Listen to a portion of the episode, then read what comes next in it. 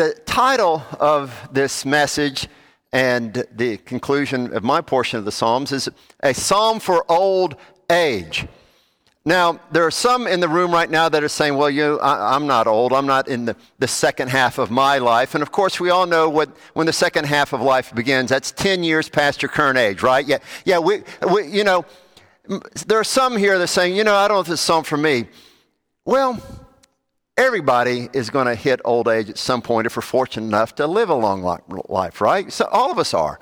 And so there's so many challenges and struggles that old age bring to us. I, I was reading about a gentleman who, who was describing, you know, growing old. He said, you know, I've survived a heart attack and, and cancer. I've had two knees replaced and a hip replaced. I take so many medications that I get dizzy at, uh, during the day.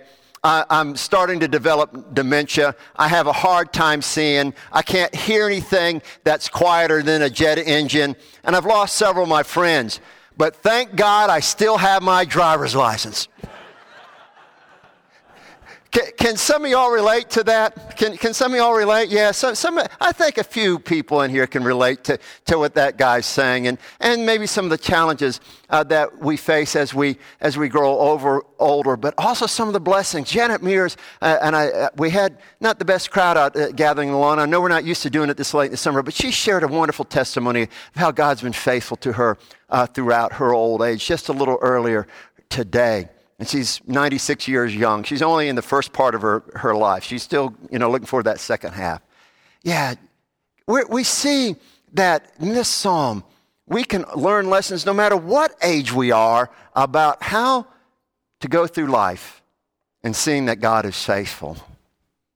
Now, this psalm is not entitled a Psalm of David, but some scholars believe that it was a psalm that David wrote.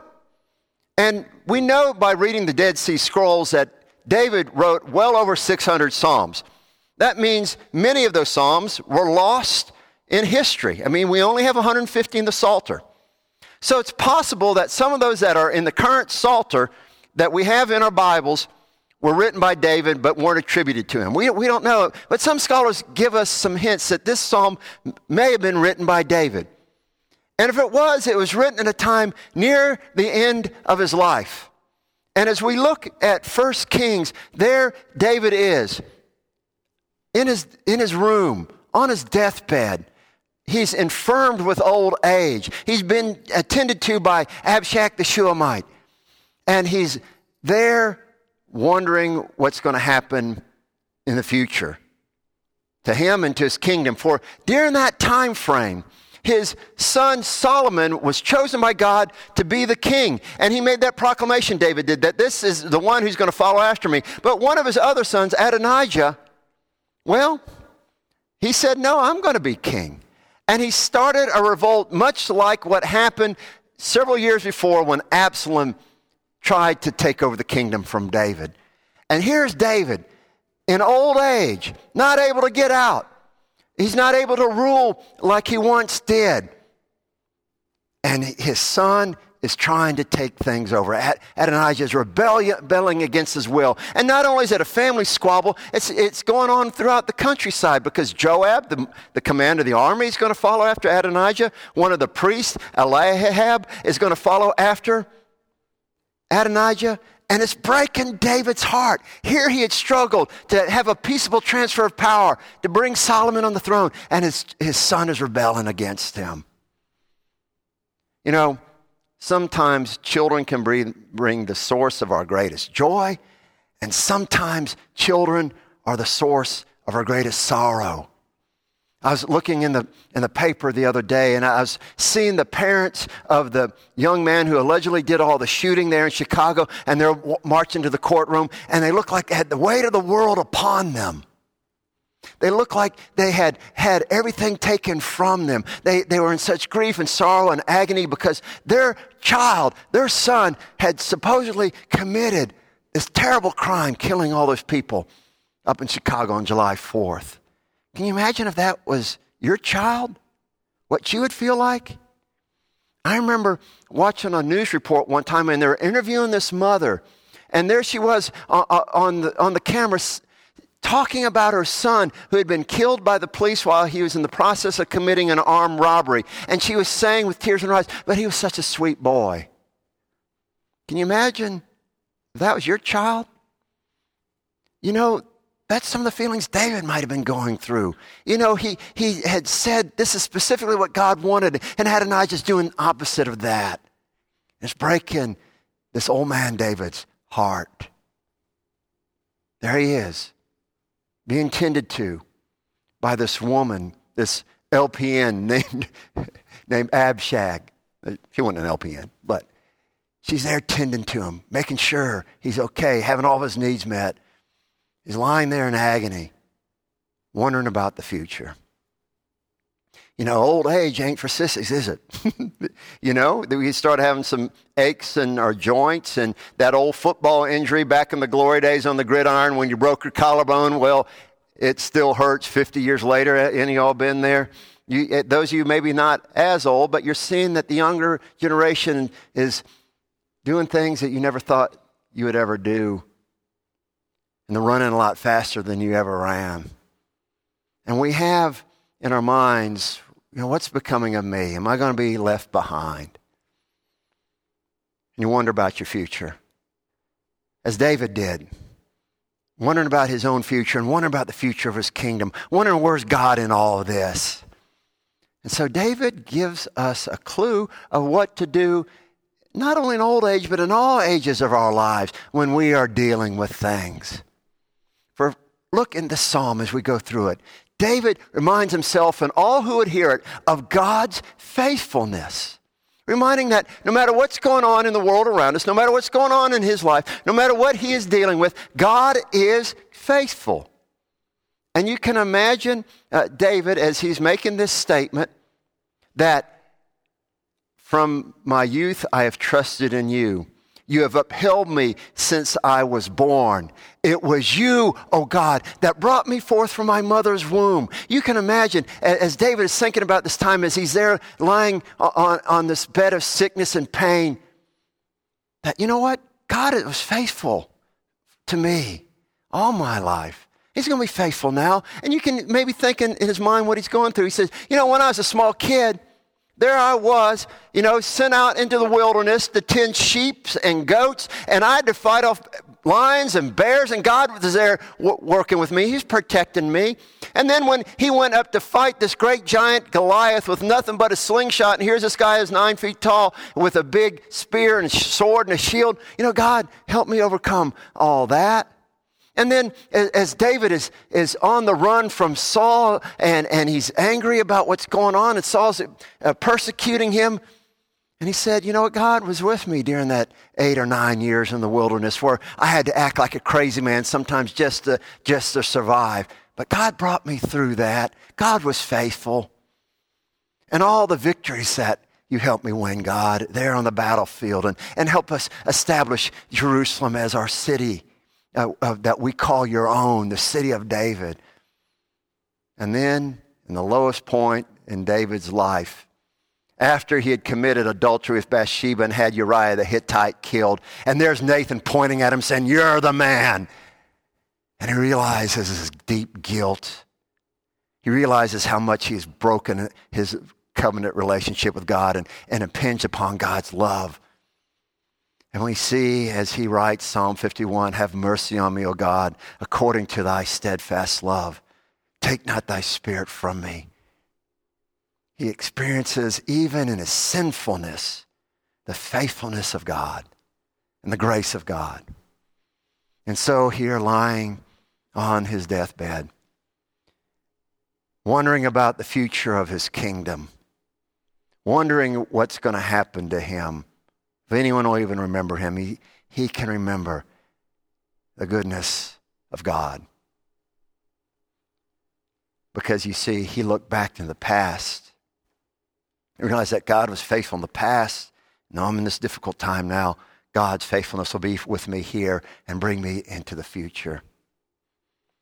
So, one of the things I encourage you to do this week one of the things I, I, I, would encourage you to, to try to do is get out some paper or, or get on your computer and, and start thinking about your life. Start thinking about, you know, your growing up days. And it, it, you might have grown up in a Christian family and see how God's grace is there surrounding you with love from your earliest days. Or you might have grown up in a, in a family that wasn't so Christ like. But seeing how somehow, some way throughout your life, you're going to school, you, you know, going to the job, maybe some of the difficult times with health or with family or finances, and you see somehow, some way, God has brought you here. And as you write out those things, and as you, as you look specifically at your own life and seeing how God has been at work, we see that indeed God has been faithful, is faithful, and will be faithful. I think of my own life. I don't want to, you know, take up many hours here and bore you all to tears. But, you know, I, I think about my own life and how God, God's been faithful in my, my own life and my own upbringing. I grown up in a, a, good Christian home, and I remember, uh, you know, one of the very first tough times that we I remember going through is when I was in the seventh grade. My dad was in a very bad automobile accident, almost took his life. And I remember my mom and I, when we heard the word, hugging each other in the hallway of that little home in, in Mary Esther, Florida. And, you know, she, I remember her saying, He's in your hands now, God. And we, we went there to the hospital and we were there with him. And, he, you know, he, he was barely alive and barely awake. And, he, and we, we were able to be there with him. And through months of being on uh, on a ventilator and having his heart stopped and restarted and being in ICU for such a long time and then all the physical therapy. I, but I can still vividly remember to this day, I was sitting in the acolyte chair behind the preacher of that little church there in Mary Esther, Florida. Fellow that's related to my wife, John Carmichael. And I remember him seeing my dad walk in late to church, being helped by my mom, using, the, using a walker coming in. And I remember Brother John saying, Praise God. Praise God. Because John had been there for my dad and he saw all that he had been through and how God had brought him to that place to come back into church after being made, after being made well or as well as you ever would be. I, you know, I, I remember in school for some of the younger folks here, you know, and, and listen, in, in the panhandle of Florida, drugs were all over the place back then. It still is, but I mean, it seemed like everybody was using it. And I'd, you know, I'd go to a gathering there on the beach and there'd be a fire there and, and uh, you know, they'd start passing around stuff. And what kept me from that was I was part of a great youth group that enabled me to stay strong in the Lord at that time. You know, because I was surrounded by a community of faith and love. I remember when I went off in the Air Force and I was deployed to Korea and I was there in that cold tent. And you have heard my story about being called to ministry at, at the Yoido Full Gospel Church here in Seoul, Korea. But what led me to that point to go to that church is that I had a tent mate that I didn't ask for. His name Mike Arell, and he's a Christian man. And, he, and on our weekend off, instead of doing what a lot of folks are doing that weekend, now let your imagination go there, we went to church. And it was there in that place that I answered the call. And when I did go to seminary, and listen, it was hard, you know. It, w- it was hard. I actually had to read, you know, and, and that's something that I, I wasn't used to doing too much of. I mean, books is sick with authors whose names I couldn't even pronounce. Here we are having to read all that stuff. And it was tough. You know, here was, you know, I've been, been to school in a while, I'd been in the Air Force, and, you know, I, I, was starting to have a pity party and feel bad on myself. We had all this stuff due, and, you know, we had uh, serving a little church as a youth director. I mean, it was rough. And I, I was, you know, said, Alicia, I don't think I'm supposed to do this. And I, so I wrote a letter to the dean that I was going to quit. I was going to try to get back in the Air Force. And, and, you know, before I did all that, we, we met with our, our advisory group, or what's called our supervised ministry group, and is led by a good, godly African American pastor who is also on staff there at Candler, uh, named Luther Smith. And I think everybody else in my supervised ministry group was feeling the same way I was. He, he looked at us, and we looked like we were a bunch of run over dogs, and, and, he, and he, he said to us, I can still hear him, still see it, my, my, my, my, my said, You all look worn out and weary. And when you're worn out and weary, Luther said, you don't need rest. You need worship. And so we uh, started reading scripture right there together and started to poorly sing songs, the eight of us together, and we had our spirits lifted up. Because, y'all, when we are in need of rest, doesn't matter if you're here in the sanctuary, if you're there watching online, you know, when you're weary and worn out, bedraggled, frazzled, you need worship. Because you see what David said? Your praise is continually on my lips.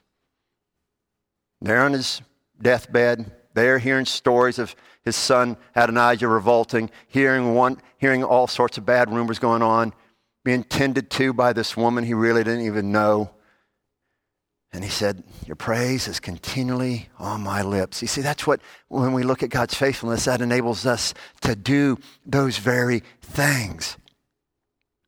We recall that when Paul and Silas, there in, the, in Acts, had gone to Philippi, and there's that big riot against them, and they, they're hauled into jail and they're beaten and then put in chains. And they weren't having a pity party. What were they doing? Praising God and singing psalms, maybe this very psalm. You know, there they were, giving praise to God in the weariness of their situation. And, and we read about John Wesley, who on his deathbed was there singing in a very weak and hoarse, raspy voice. Isaac Watts song, I'll praise my Maker while I have breath. I'll praise my Maker while I have breath. I remember going to Baptist Hospital in Pensacola, Florida to see a, a church member there in the oncology wing, and, and uh, he was uh, there talking to me. He said, You know, I, am giving praise to God. I've had a good life, I've had a, a, a, good family. Even in this place, you know, I'm being well treated and well tended to. And then he, with a little twinkle in his eye, smirk on his face, he said, And the nurses here are mighty good looking too. because you see what Wayne was doing was giving praise to God and enabled him even to deal with the fact that he had a disease that was going to take his life, to see that God was faithful. What he's doing is what we, we're going to do here in a bit uh, when we sing this hymn. That's going to be a closing hymn. We're not, not right now. we got a little bit to go. We still have communion. But he's singing that hymn, Count Your Blessings, Name Them One by One. You all know that song. Count Your Many Blessings, See What God Hath Done. It's in the old Cokesbury hymnal something that reminds us, you know, the, the author didn't start out by saying, no, the skies are blue and everything's going well. Said, no, when life is tough, count your blessings. Name them one by one. Count your many blessings. See what God has done.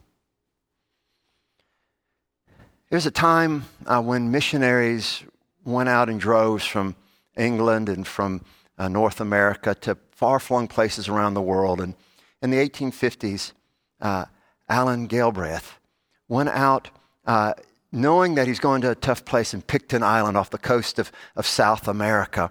And he said, even though that there might be failure, even though there might be hardship, I will be undaunted in proclaiming and living out the gospel of Jesus Christ. It was a lonely posting, and things didn't go well in trying to help convert the native people there on that island. And soon he was running low on provisions. And eventually, he succumbed to disease and starvation, and he died. But he kept a journal. And when those who had sent him and deployed him in, in missionary service came to check on him, they found his dead body. And by his body was his little journal and his last entry written in a, a weak and feeble hand, barely legible. He wrote this I am overwhelmed by the goodness of God. Wow. I am overwhelmed by the goodness of God. Failed in his work, starving, beaten, lonely. And yet his last writing was this I'm overwhelmed by the goodness of God. Wow. But Alan Galbraith was reminding us of this. probably something that you had on your lips when you went to the dinner table most nights in your home if you're raised in a Christian home. You probably know that little prayer. It starts out God is great and God is good. Yeah, say that with me. God is great and God is good. There's nothing that can change that fact. Even if you have tears streaming down your face, even if you're suffering from great pain, even if you have great sorrow in your life, there's nothing that can change the fact that God is great and God is good. Nothing. And that's why we need to come together to be reminded of that. In the wake of our son's accident that took his life, as you've heard me share here before, that in my life, I can't say this for my wife because we grieve differently, but for my life, there was obviously much sadness and sorrow and anger and a wondering about where's God in all this? Or God, are you good? And as I shared uh, that I was going to share in that sermon that I was out when I had COVID, of course, Jacob, you did a fabulous job filling in for me. Um, I think I told you this, Jacob. You always have to be able to preach, pray, and die at a moment's notice. So, you know, you, you, you, you, you did that. So thank you. But as I was dealing with all of this, you know, in my own life and, and, and this sorrow and this anger and where's God on all this? And, you know, still those questions come up. Don't get me wrong. But we had reminders. Alicia and I uh, headed off to uh, go be with our daughter who was in school in New Haven, Connecticut, to, to just be with her during that tough time. She had come down, obviously, for the service, and then we drove back up there and to, and to stay there with her through the time where we would have celebrated uh, Curtis's 25th birthday. And then we made the trek back. And it was a uh, you know, beautiful trip through the western Pennsylvania and Virginia, and uh, we, we stopped uh, and, and stayed a night or two in a monastery just to uh, be there and enjoy the beauty and the reflect of the place, re- reflect in that place.